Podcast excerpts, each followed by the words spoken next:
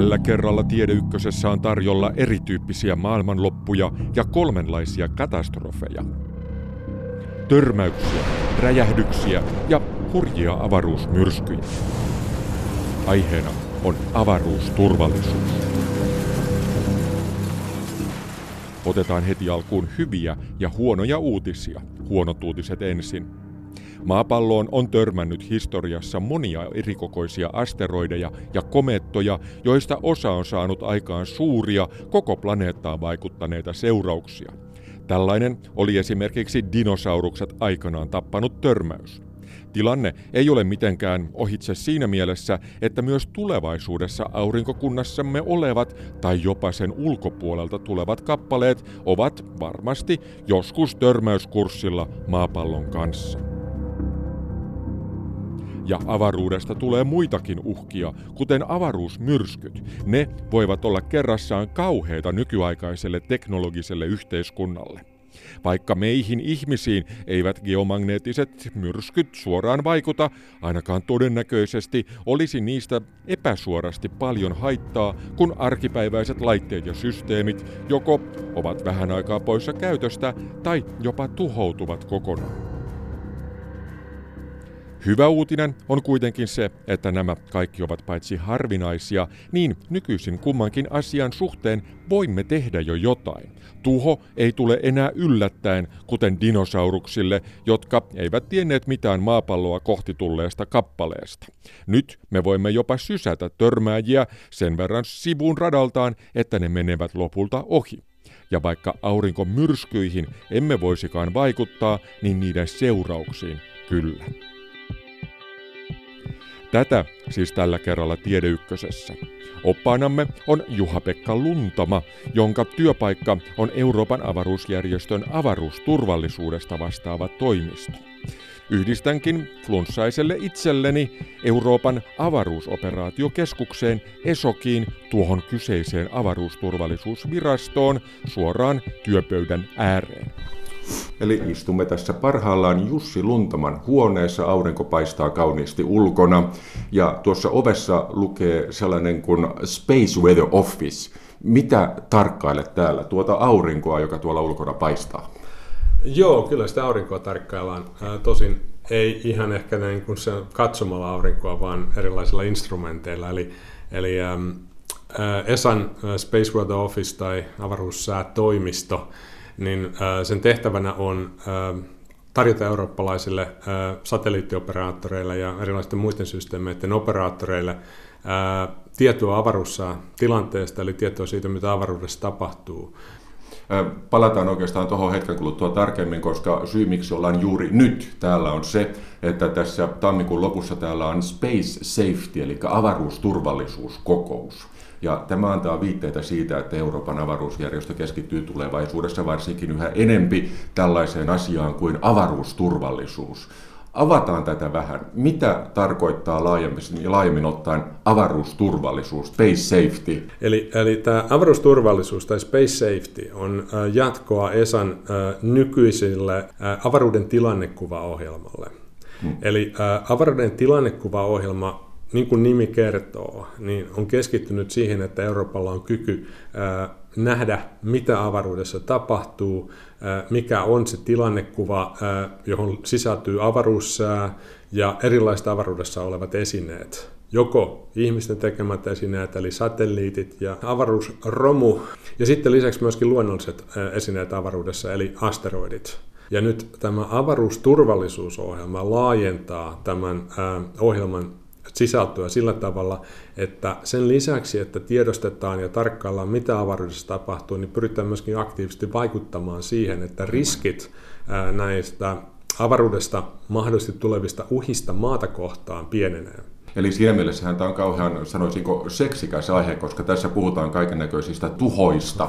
Ähm, jos ajatellaan vaikka aluksihan näitä asteroideja, koska varmaankin kohta puhutaan avaruussäästä pikkusen enempi ja syvällisemmin, niin, niin miten tällä hetkellä Euroopassa kartoitetaan ja tutkitaan esimerkiksi sitä, että mitkä asteroidit tai komeetat olisi mahdollisesti meidän kannaltamme hankalia. Yhdysvalloissahan on monia tällaisia projekteja, joissa katsotaan automaattiteleskoopeilla taivasta ja koko aika sieltä löytyy uusia kappaleita, mutta onko siis Euroopassakin jotain vastaavaa? Euroopassa tehdään ihan samaa työtä, eli tämä asteroidien kartoittaminen on kansainvälistä yhteistyötä.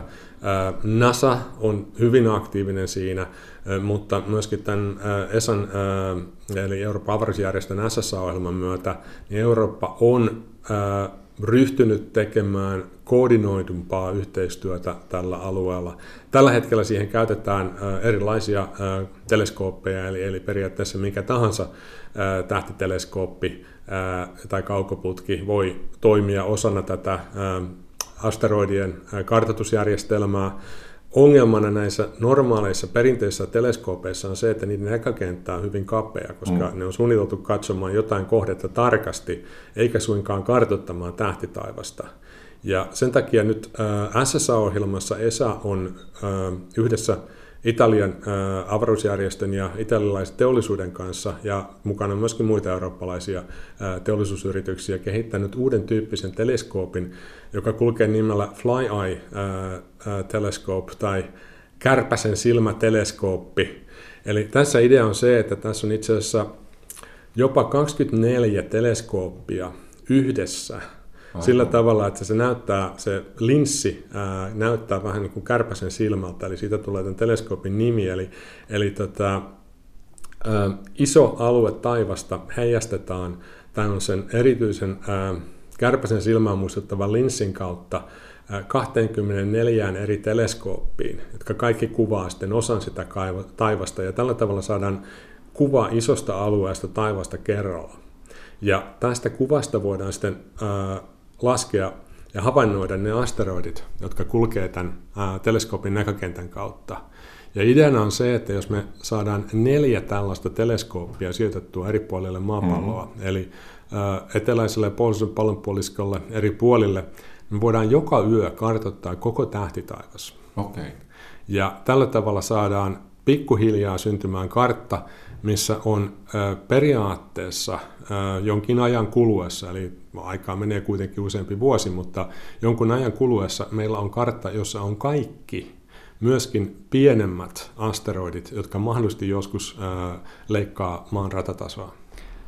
Tällä hetkellä maata mahdollisesti uhkaavista asteroideista, niin hyvät uutiset on, että isoista asteroideista, eli kilometrin halkaisia halkasijaltaan olevista asteroideista tai sitä isommista, niin ne tunnetaan aika hyvin. Mm. Eli uskotaan, että me tiedetään 99 prosenttia näistä isoista asteroideista. Eli tällaista yllätystä, jota tietyissä Hollywood-elokuvissa on käytetty, niin tällaista yllätystä todennäköisesti ei tule. Mutta sitten pienemmistä asteroideista, varsinkin pienistä asteroideista, jotka on 20, 30, 40 metrin koko luokkaa, niin niistä itse asiassa ei tiedetä juuri mitään. Niin niistä Aina välillähän sellaisia niin kuin yhtäkkiä vain löydetään, nähdään, että hups, sellainen menikin tuosta ohitse niitä läheltä piti tilanteita tulee melkein viikoittain. Mm. Ja itse asiassa todennäköisesti me ei itse asiassa koskaan nähdä edes niitä kaikkia. Eli mm. nämä läheltä piti tilanteet ja havainnot perustuu siihen, että joku sattuu teleskoopillaan huomaamaan, että hups, tuossa meni asteroidi ohi. Aivan. Ja sitten se äh, esimerkki siitä, mitä saattaa tapahtua pienestäkin asteroidista, oli Chelyabinskin kaupungin yläpuolella räjähtänyt asteroidi ää, muutama vuosi sitten. 13, kun se oli. Joo, se on 13 muistaakseni. Ja tota, ää, sehän, siis se, että 20-metrinen asteroidi räjähti 20 kilometriä maanpinnan yläpuolella, rikko kaikki kaupungin ikkunat hmm. ja, ja tuhansia ihmisiä joutui ää, käymään lääkärissä sen takia, että loukkaantui lasinsiruista. Kyllä. Jos se asteroidi olisi ollut vähän kestävämpi ja se olisi räjähtänyt alempana, niin tilanne olisi ollut huomattavasti pahempi. Eli, eli myös ihan pienetkin asteroidit voi periaatteessa aiheuttaa isoa tuhoa silloin, jos ne sattuu osumaan asutulle alueelle. Ei todennäköisesti ihan niin kuin koko planeetan laajuista massatuhoa, mutta Ei. kuitenkin paikallisesti erittäin suuriakin ongelmia. No se on, nyrkkisääntö on suurin piirtein se, että kraaterin koko on 10-20 kertaa asteroidin halkesia, eli, eli tota, 20 metristä asteroidista voi tulla vähän yli 200 metrinen kraateri, ja jos se sattuu olemaan kaupungin keskustassa, niin se ei ole kivaa. Mitä ESAN Space Safety-ohjelma voisi tehdä tällaisille kappaleille, kuten esimerkiksi oli tämä Tseljabinskin törmääjä? Olisiko se voitu sinkauttaa pois maapallon läheltä?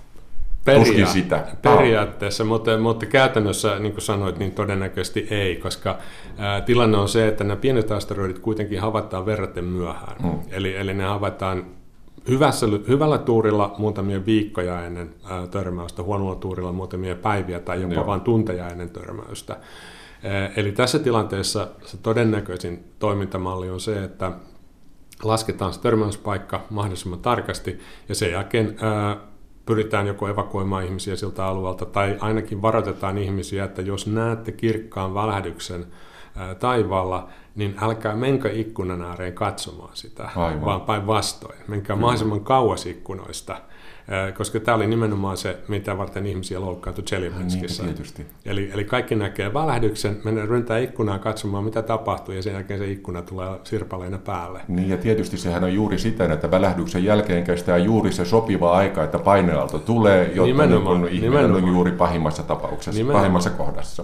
Ja se paineaalto ei ole mikään pikkujuttu, eli meillä on, on Chelyabinskista, jos menee internettiin ja katsoo, niin sieltä löytyy todella hmm. mahtavia videoita siitä, miten esimerkiksi autotallin ovi rämähtää sisälle tai muuta vastaavaa, eli siitä tulee ihan oikeasti paineaalto. Joo.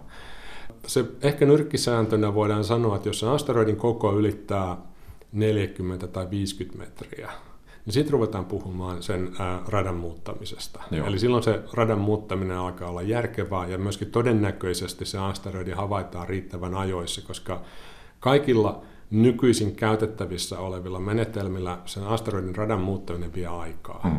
Eli ideana on se, että asteroidi havaitaan useampi vuosi ennen törmäystä, ja sen jälkeen sen asteroidin rataa aletaan muuttaa hitaasti.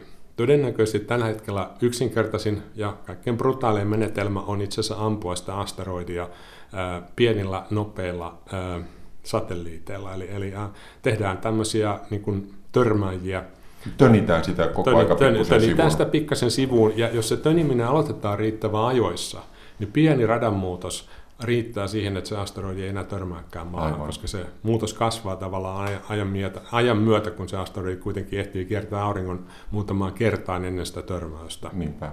On olemassa kartta siitä, että minkälaisia keinoja kannattaa käyttää riippuen siitä, että kuinka paljon aikaa on käytettävissä ja minkä kokoinen asteroidi on kyseessä. Eli tämä töniminen on itse asiassa kaikkein paras menetelmä lähes kaikille asteroideille. Mm. Sitten tällainen ydinräjäytykseen perustuva ää, kertasysäys, niin jos se asteroidi on liian lähellä, että ei ehditä enää töniä, niin sitä voidaan sitten yrittää.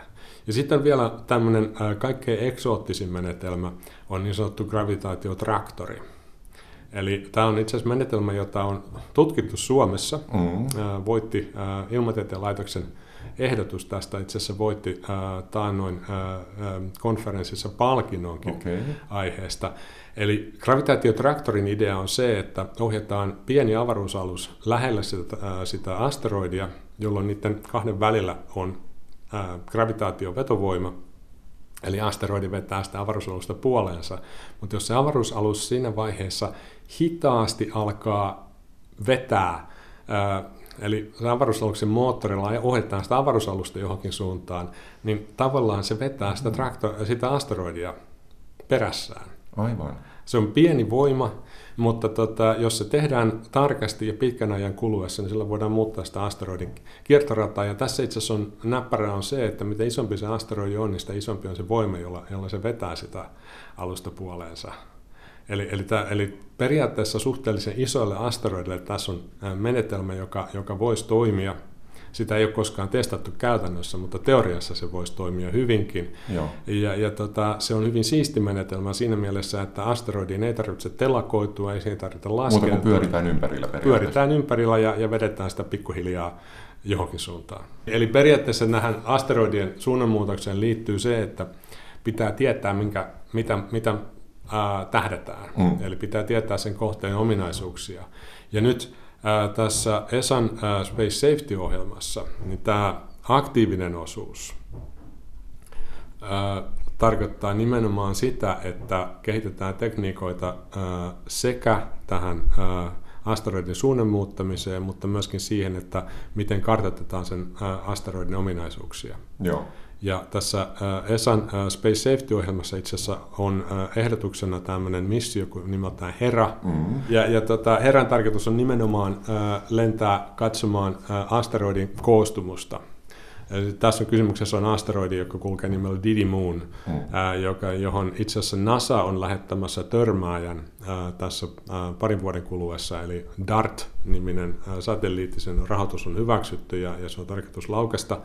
Ja se törmää, oliko se nyt 22 vai 23. Niin, joka, tapauksessa, joka tapauksessa muutaman seuraavan vuoden kuluessa niin se törmää tähän Didymun asteroidiin, muuttaa sen rataa, ja sitten sen jälkeen Heramissio lentää sinne katsomaan, että mikä oli tämän asteroidin koostumus, jotta tiedetään paremmin, että miten tota, Miten tämä törmäys ja törmääjä ja sen asteroidin suunnanmuutos, miten ne suhtautuu toisiinsa? Joo. Se, tämähän on tietysti mielessä kiinnostavaa nyt, että tällä hetkellä tutkitaan asteroideja hyvin kaukana ja hyvin lähellä. ESA on käynyt tutkimassa komeettaa, joten, joten niin kuin periaatteessa meidän tietämys tällä hetkellä näistä aurinkokunnan pienkappaleista lisääntyy kovaa vauhtia. Kyllä, nimenomaan, ja, ja itse asiassa kaikki liittyy kaikkeen, eli, eli tässä tietysti on myöskin sitten sellainenkin aspekti, että samalla kun tutkitaan asteroidien koostumusta, niin voidaan myöskin tutkia sitä, että miten niitä voitaisiin kaupallisesti hyödyntää. Kyllä, niin eli, tietysti myös aivan. E- eli, eli, eli, eli tota, tämä asteroidien koostumuksen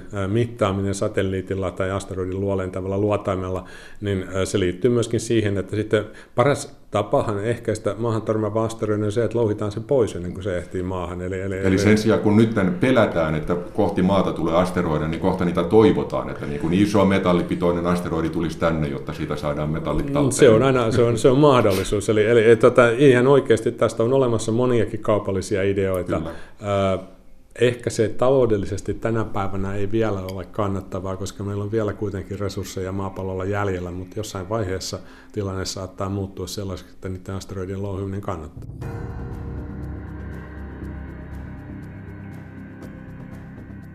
voitaisiin mennä eteenpäin avaruusromuun. Jotkut hersyttelevät sillä, että avaruus on täynnä ihmisen tekemiä satelliitteja. Ihan näin ei ole, mutta kuinka suuri ongelma oikeasti avaruusromu on tällä hetkellä?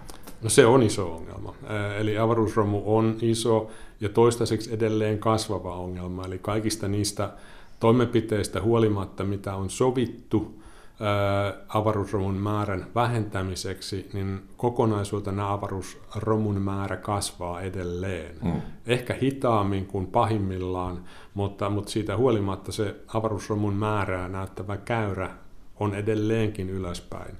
Ja, ja tässä tietysti huolenaiheena on se, että jonakin päivänä ää, tapahtuu tämä niin sanottu Kessler-syndrooma, eli, eli avaruusromun määrä alkaa lisääntyä sen takia, että nämä eri avaruudessa olevat kappaleet törmää toisiinsa, syntyy uusia pieniä kappaleita, jotka taas törmää ja syntyy tällä lumipaloefekti tai lumivyöryefekti, ää, jonka seurauksena itse asiassa avaruuden tietyt alueet saattaisi tulla jopa käyttökelvottomiksi. Tietyt alueet tarkoittaa tietyllä korkeudella olevia kiertoratoja, joiden, joiden, joita ei voisi enää käyttää sen jälkeen. Ennen kuin, ennen kuin sitten tämä romun määrä taas siellä luonnollisen poistuman kautta vähenee, mutta tähän valitettavasti kuluu satoja vuosia, eli tämä on hyvin hidas prosessi. Ennemmin tai myöhemmin kaikki satelliitit lakkaa toimimasta ja silloin nimenomaan sen satelliitin poistuminen tai poistaminen avaruudesta pitää hoitaa tavalla tai toisella. Ja tämä sopimus siitä, että satelliitit saa olla avaruudessa vain 20 vuotta, niin se on verraten uusi. Eli, eli on paljon vanhoja satelliitteja, jotka ei täytä tätä ehtoa ja jotka tulee pysymään avaruudessa satoja vuosia, jolla ei asialle tehdä jotain. Et itse asiassa tällä hetkellä tilanne on se, että avaruudessa on, ää, en muista satelliittien määrää, siis erilaisten seurattavien kappaleiden määrä on noin 150 000 tai mm. enemmän. Siellä on 1500 toimivaa satelliittia.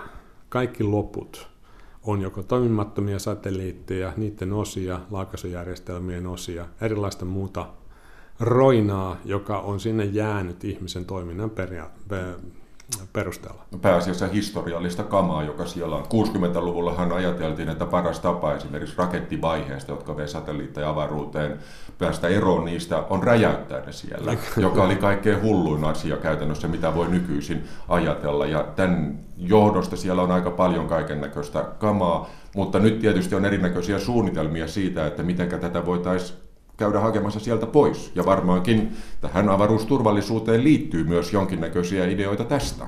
Kyllä, nimenomaan avaruusturvallisuuteen liittyy useitakin ideoita tästä. Eli, eli itse asiassa tämä avaruusromu avaruusturvallisuusohjelmassa, niin siinä on kaksikin eri osa-aluetta. Toinen on kulkee nimellä Space Debris, joka nimenomaan tarkoittaa näiden avaruusalueiden kappaleiden seuraamista – niiden ratojen laskentaa ja myöskin sitten tietojen antamista satelliittioperaattoreille sillä tavalla, että vältetään törmäyksiä, eli, eli aktiivisen opera, opera, siis vielä toiminnassa olevien satelliittien operaattoreille lähetetään tietoja siitä, että nyt on mahdollinen törmäysuhka olemassa johonkin toiseen satelliittiin tai mahdollisesti avaruusromun palaseen, ja sitten tehdään väistöoperaatioita avaruudessa.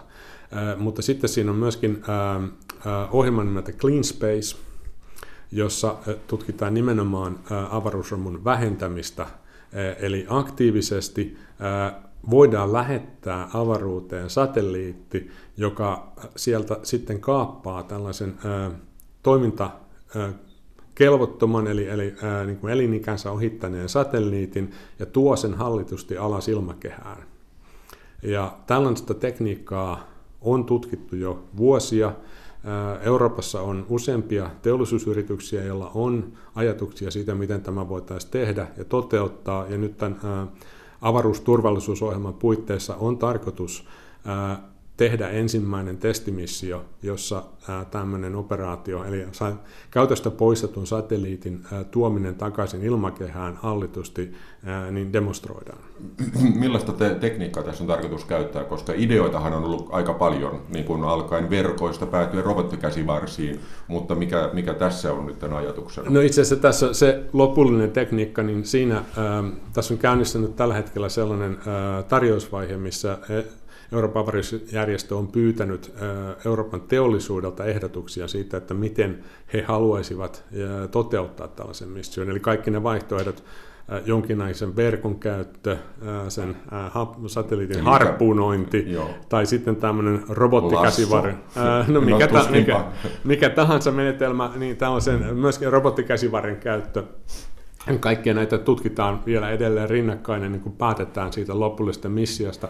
Tässä on vähän sama tilanne kuin asteroidien kannalla, kohdalla, eli ongelmana esimerkiksi robottikäsivarren käytössä on se, että se kohde satelliitti pyörii holtittomasti mm-hmm. omalla radallaan, ja jos siihen yrittää tarttua, niin siinä saattaa käydä erittäin huonosti sillä robottikäsivarrelle.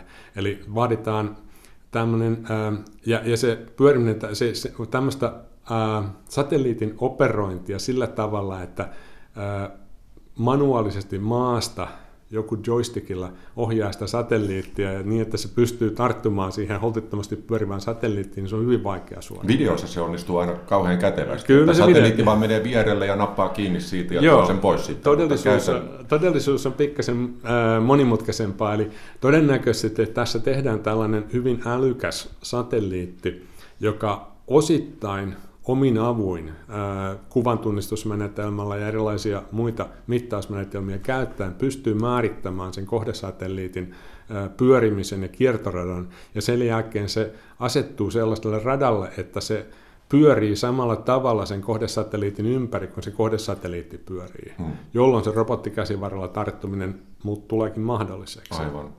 Ja sen jälkeen sitten tämä tarttuva satelliitti alkaa hidastaa pyörimistä ja muuttaa tämän koko tilanteen hallituksi, jonka jälkeen voidaan sitten tehdä hallittu syöksyminen ilmakehään sillä tavalla, että tämä koko paketti tulee alas alueella, missä ei ole ihmisasutusta, eli sopivasti valtameren yläpuolella siltä varalta, että joitain osia säilyy kokonaisina sen ilmakehän syöksymisen jälkeenkin ja putoaa merenpintaan asti. Joo. Siellähän on Tyynen valtameren eteläosissa on tällainen hautausmaa-alue oikeastaan, joka on niin kuin käytännössä laajin alue maapallon pinnalla, missä ei ole asutusta eikä saaria eikä muita. Eli, eli käytännössähän jo tälläkin hetkellä joitain satelliitteja, jotka ovat toimintakuntoisia, mutta joissa polttoaine on loppumassa tai muuta, mm. niin ohjataan sinne alas. No, tämä, on, tämä, tämä on nimenomaan tämä 20 vuoden ää, ää, ikärajan tai ää, aikarajan ää, idea, eli, eli satelliitit ohjataan niin kauan, kun ne ovat yhä hallinnassa, niin ne ohjataan hallitusti sopivalle alueelle, koska vaihtoehtona on se, että se satelliitin kontrolli menetetään, ja vaikka se satelliitti sen jälkeen syöksyisikin ilmakehään, mm. niin se paikka, jonne se satelliitti putoaa, ei ole sen jälkeen enää kenenkään hallinnassa, ja silloin siitä syntyy taas riski lentoliikenteelle, riski saada satelliitista putoava kappale päähänsä on erittäin pieni, mutta, mutta ei se koskaan ole nolla. Kyllä. Ja, ja tota, tässä, tähän, tota, no niin, tähän hautausmaa-alueeseen ja, ja satelliittien syöksymiseen ilmakehään, niin siihen liittyy tietysti muitakin ää, riskejä. Eli myöskin satelliitissa käytetään materiaaleja, jotka osin, jotkut ovat myrkyllisiä, Eli siellä on edelleen polttoainejämiä siellä satelliitissa siinä vaiheessa, syöksyy ilmakehään. Eli tämän, osana tätä Clean Space-ohjelmaa myöskin nyt tutkitaan ja kehitetään materiaaleja, jotka on ää, turvallisempia. Eli tarkoituksena on se, että myöskin jatkossa tulevaisuudessa satelliiteissa käytetään sellaisia materiaaleja, että ne eivät ole myrkyllisiä, Eli sieltä ei tuoda mitään myrkkyjä takaisin ilmakehään. Ja toisekseen myöskin materiaaleja, jotka varmasti tuhoutuu ilmakehässä. Mm. Eli tarkoituksena on myöskin varmistaa, että satelliiteista ei putoa mitään maahan asti tulevaisuudessa.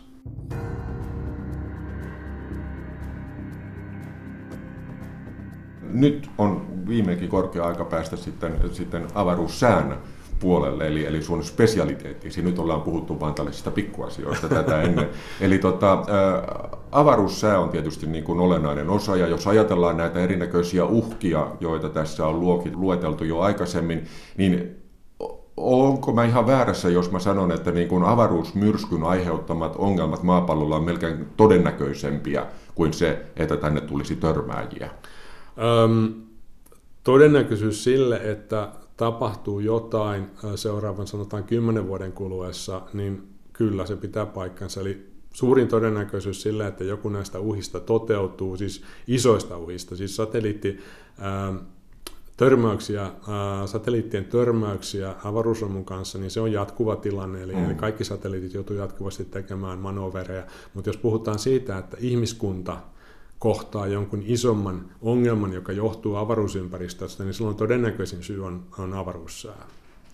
Eli nyt on arvioitu erilaisilla menetelmillä, että seuraavan kymmenen vuoden aikana tämmöisen ison avaruussäämyrskyn tapahtumatodennäköisyys, niin se saattaisi olla luokkaa 10 prosenttia, tai se Joo. aika haarukka on oikeastaan 8-12 prosenttia, mutta, mutta se keskiarvo olisi ehkä 10 prosenttia. Ja oikeastaan niin kiinnostavaksi tämän tekee se, että, että koskaan historiassa ei ole ollut sellaista avaruusmyrskyä, jonka vaikutuksia nykyaikaiseen yhteiskuntaan oltaisiin voitu hyvin tutkia. Että historiasta tunnetaan monia erittäin suuriakin avaruusmyrskyjä, niin sanottu Cardingtonin tapaus, oliko 1849?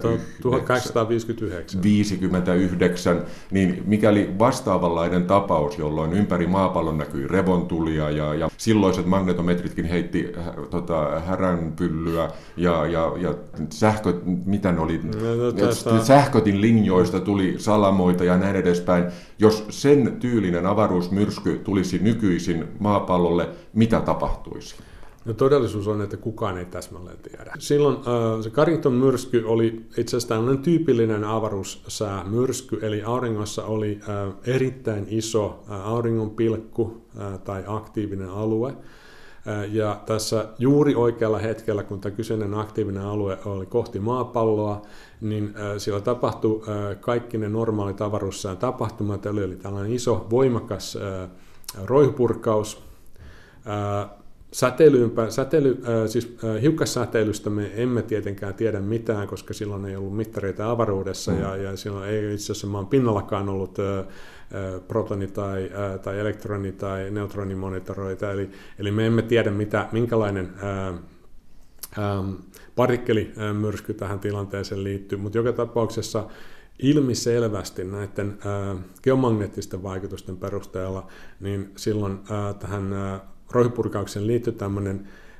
erittäin iso ja nopea auringon massapurkaus, eli CME, eli Coronal Mass Ejection, joka tarkoittaa sitä, että auringosta tulee maapallon suuntaan ikään kuin valtava määrä sähköisesti varattuja hiukkasia. Sieltä, sieltä, Aurinko röyhtäisee kohti maapalloa. Näin voi sanoa. Eli sieltä aurinko sinkoaa tämmöisen ison äh, plasmapilven, äh, magnetisoidun plasmapilven kohti maapalloa. Tai tietysti täytyy sanoa, että se lähtee vain ulos avaruuteen ja maapallo vaan valitettavasti sattuu, sattuu kohdalle. olemaan sen kohdalla. No, nämä pilvet on aika isoja, eli ne on jopa 300 miljoonaa kilometriä halkasijaltaan. Että on suhteellisen helppo olla väärässä paikassa väärän aikaan, jos tämmöinen sattuu sillä puolella aurinkoa, kun missä maapallo on. Mm. Ja sitten kun tämä pilvi saapuu ja iskeytyy maan magneettikenttään, magneettikenttä häiriytyy, tästä pilvestä syöksyy hiukkasia, eli protoneja ja neutroneja, elektroneja, maan magneettikentän sisään, sotkee näitä virtajärjestelmiä, jotka on maan magneettikentän sisäpuolella, ja tästä sitten indusoituu sähkökenttä, äh, joka, joka sitten vaikuttaa mihin tahansa pitkään johtimeen, joka on maapallon pinnalla. Nimenomaan voimalinjat on tänä päivänä ne suurimmat uhan alla olevat kohteet. Silloin 1859 ne oli ne lennätinlinjat, jotka olivat pitkiä johtimia, ja ne oli ainoa niin sanottu korkea teknologia silloin. Tänä päivänä aika todennäköistä on, että voimalinjoissa tulisi ongelmia tässä tilanteessa, minkä, minkä kokoisia ongelmia, kuinka monta voimalinjaa jouduttaisiin kytkemään pois päältä tai kytkeytyisi pois päältä, koska siellä on automaattisia varojärjestelmiä.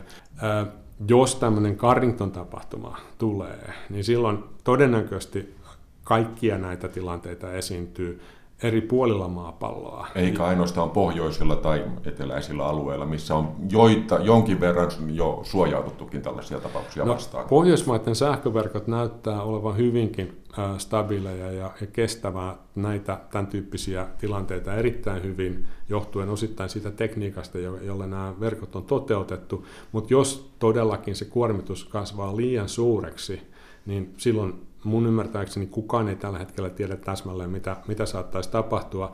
Mutta sitten sen ennen kaikkea silloin tämmöisessä tilanteessa niin myöskin sähköverkot huomattavasti matalammilla leveysasteilla ää, kuormittuu. Esimerkiksi mm. Euroopassa näitä tilanteita on mallinnettu matemaattisesti ja todettu, että ää, näitä kuormittumisia tulisi ainakin ää, Italian ja Espanjan pohjoisosien myöten kaikkiin sähköverkkoihin. Joo, joo. Ja se, että miten nämä keski-eurooppalaiset sähköverkot, jotka ei normaalisti joudu ollenkaan kokemaan näitä ilmiöitä, niin miten ne kestää, niin siitä ei ole mitään selvää kuvaa. Ja sitten sen lisäksi äm, täytyy todeta, että me ei myöskään täsmälleen tiedetä, tämä magneettikenttä on hyvin monimutkainen ja tämmöisessä häiriötilanteessa niin ää, saattaa tulla paikallisia magneettik- magneettikentän häiriöitä hyvinkin matalille leveysasteille, jotka on hyvin voimakkaita paljon voimakkaampia kuin mitä nämä keskimääräiset numeriset mallit tällä hetkellä ää, antaa tulokseksi. Ja tästä on itse asiassa nyt hyvin hiljattain on tämmöinen pieni anekdootti ää, Vietnamin sodan ajalta 1972. Mm-hmm. Eli, eli tota, hyvin hiljattain USA on avannut arkistoja ja kertonut tapahtumista Vietnamin sodan aikana. 1972 oli hyvin voimakas auringonpurkaus. Ja ilmeisesti koko joukko merimiinoja, jotka USA-laivasta oli laskenut Vietnamin rannikolle, tuo, ää, räjähti samanaikaisesti. Il, samanaikaisesti ilman mitään syytä. Ja ilmeisesti kysymyksessä oli tämän auringonpurkauksen aiheuttama ää, paikallinen magneettikenttähäiriö. Ja silloin, koska puhutaan Vietnamista, niin silloin ollaan hyvin matalalla leveysasteella. Kyllä. Eli nämä, per, nämä klassiset mallit magneettikentästä, jotka keskittyy häiriöihin korkealla leveysasteilla, niin ne eivät välttämättä ole riittävän tarkkoja kertomaan kaikista paikallisista häiriöistä, jotka voi, olla hy- tilapäisesti hyvinkin voimakkaita. Eli näitä äh, sähköverkko-ongelmia tämmöisessä Carrington tilanteessa tai tämmöisen Carrington-myrskyn kohdalla, niin niitä voi tulla joka puolella maapalloa ja niitä tulee, ne tulee tapahtuu kaikki yhtäaikaisesti. Joo. Ja tietysti voi hyvin kuvitella, mitä tulee siitä, kun sähköt on pois päältä pitkän aikaa, eli sehän niin kuin lamaannuttaa nykyaikaista yhteiskuntaa hyvinkin laajalti. Mutta lisäksi on tietysti sit muita reaktioita, paitsi räjähtelevät pommit, niin tietysti kun on satelliitteja avaruudessa, niin avaruusmyrsky iskisi aika kovastikin. No se on totta, eli, eli tota, kaikki satelliittinavigaatiojärjestelmät ää, todennäköisesti kärsii tämmöisen myrskyn ää, aikana ää, huomattavastikin. Ne satelliitit sinänsä avaruudessa on aika luotettavia mm. ja ne on tehty hyvin luotettaviksi. Ja ne toimii, joka tapauksessa navigaatiosatelliitti toimii ympäristössä, joka on hyvin vihamielinen, eli ne toimii näiden maan säteilypyökkeiden sisällä, eli ne satelliitit on suunniteltu kestämään hyvinkin äärimmäisiä olosuhteita. Mutta sitten sen jälkeen ilmakehä yläosat itsessään, eli ionosfääri muuttuu silloin, kun tällainen auringonpurkaus tapahtuu. Ja se, että käyttäjän kannalta maanpinnalla, niin se onko satelliitti epäkunnossa vai se signaali ei vaan yksinkertaisesti kuulu, koska ilmakehä estää sen kuulumisen, niin sillä ei oikeastaan merkitystä. Se vaan ei toimi. Se vaan ei toimi. Ja silloin satelliittinavigaatio on tänä päivänä käytössä niin monessa eri järjestelmässä. Sitä on oikeastaan hyvin vaikea edes kuvitella, mm. koska melkein kaikki mobiilijärjestelmät, kännykät, lentoliikenne, merenkulku, pizzalähetit, pizzalähetit elintarvikkeiden jakelu, jopa sitten monet pankkijärjestelmät, pörssijärjestelmät käyttää jollakin tavalla näitä navigaatiosatelliittisignaaleja. Joo. Ja jos tämä signaalin kulku estyy useamman tunnin ajaksi tämmöisen myrskyn aikana, niin silloin järjettömän iso vaikutus yhteiskuntaan. Eli, eli esimerkiksi äh, mahdollista on, että lentoliikenne joudutaan keskeyttämään ainakin joksikin aikaa. Äh, kaikki jakelu yhden päivän aikana saattaa mennä täysin seis tämän myrskyn takia. Monet muut järjestelmät ää, pysähtyy tai toimii väärin tässä tilanteessa. Mm. Ja sen takia Euroopan avaruusjärjestö teetti kaksi vuotta sitten tämmöisen tutkimuksen siitä, että mitkä saattaisi olla kaupalliset vaikutukset Euroopalle tällaisesta isosta avaruussäämyrskystä. Ja silloin arvioitiin, että yksi iso avaruussäämyrsky saattaisi aiheuttaa Euroopalle noin 15 miljardin euron kustannukset. Ja tämä oli, Sanotaan uudelleen, 15 miljardia. 15 miljardia euroa. Joo.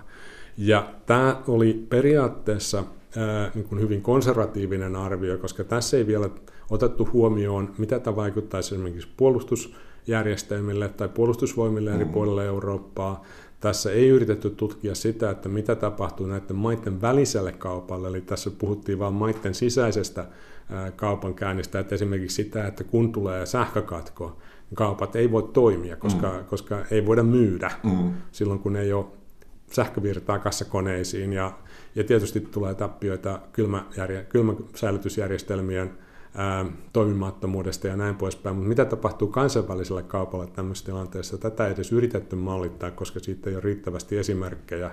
Sitten lisäksi on tulevaisuudessa nyt on tulossa autonomiset liikennejärjestelmät, laivat on pikkuhiljaa jo aika ensimmäiset todennäköisesti, jos, jos tämmöinen autonominen navigointi tullaan toteuttamaan, mitä tapahtuu silloin, kun satelliittinavigointijärjestelmät ei toimi ja kaikki muutkin navigointijärjestelmät ää, on epäluotettavia näille järjestelmille. Ja lisäksi sitten erilaiset tulevat lähitulevaisuudessa tulevat kaupalliset satelliittijärjestelmät, eli nämä isot satelliittikonstellaatiot tietoliikenteeseen, niin mitä kaikkea tapahtuu silloin, kun tämmöinen avaruussäähäiriö iskee näihin järjestelmiin, mitkä on sen kaupalliset vaikutukset. Eli tämä 15 miljardia euroa todennäköisesti on aika alakanttiin tehty varovainen arvio. No, Tuossa on aika paljon niin kuin uhkakuvia ja se tulee kalliiksi. Sun tehtäväsi on estää tällaiset täällä Esassa. Mitä, mitä voit tehdä sen eteen, että tällaista avaruusmyrskyä ei tapahdu? Itse asiassa myrskyn estämiseksi ei ole tehtävissä kovinkaan paljon. Meidän tekniset keinot kontrolloida aurinkoa on hyvin, hyvin, hyvin vähäiset näin, tänä päivänä.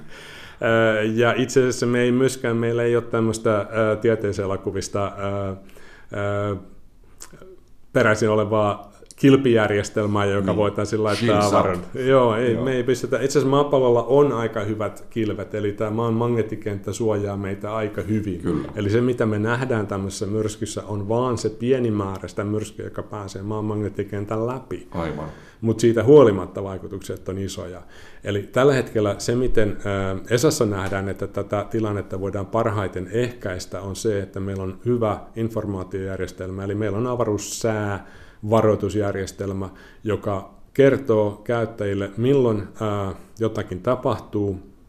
Ja ennen kaikkea tavoitteena on se, että me saataisiin aikaiseksi avaruussää ennusteita, jotka on riittävän luotettavia, joten niiden ennusteiden perusteella voidaan tehdä ennakoivia toimenpiteitä, jotta ne järjestelmät olisi sellaisessa tilassa, että ne on mahdollisimman luotettavia, mahdollisimman kestäviä ja avaruussään vaikutus ää, niihin olisi mahdollisimman pieni.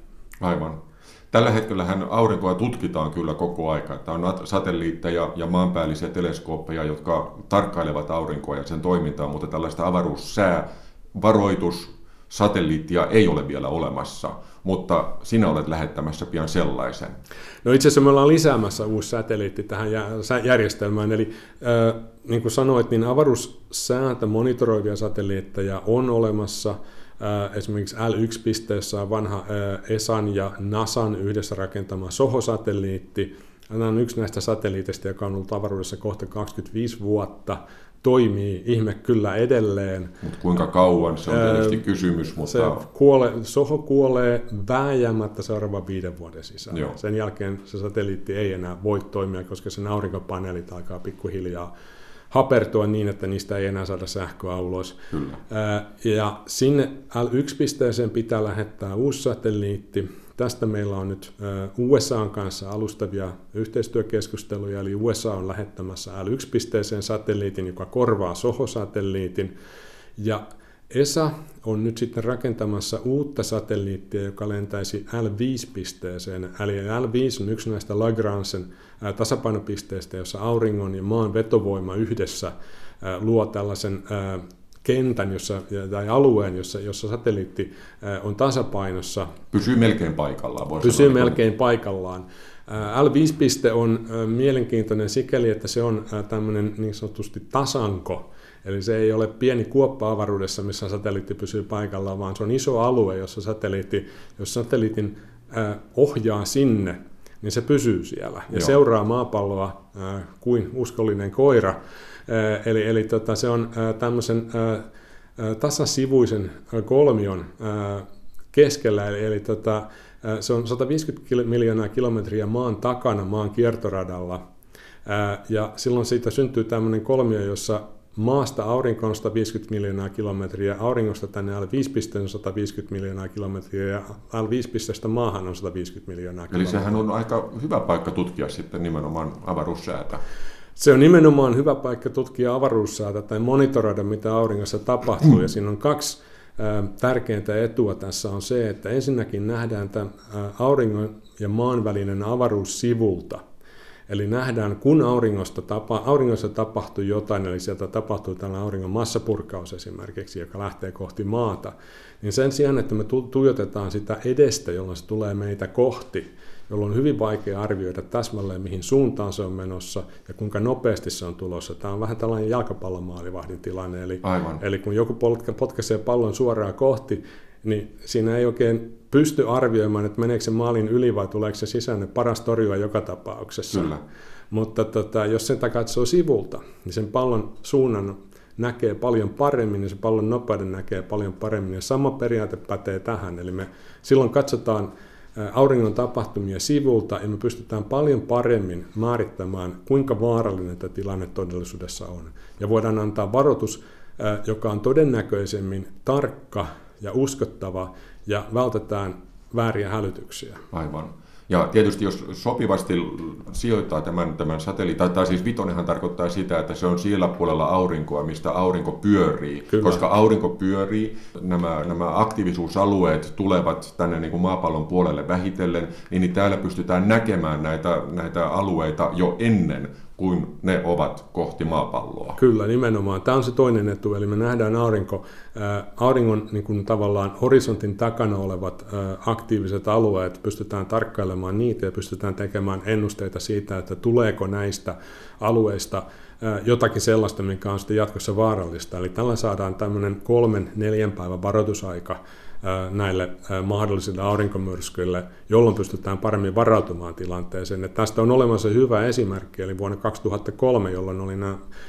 Halloween-myrskyt, jolloin aurinko oli hyvin aktiivinen kaksi viikkoa, mm.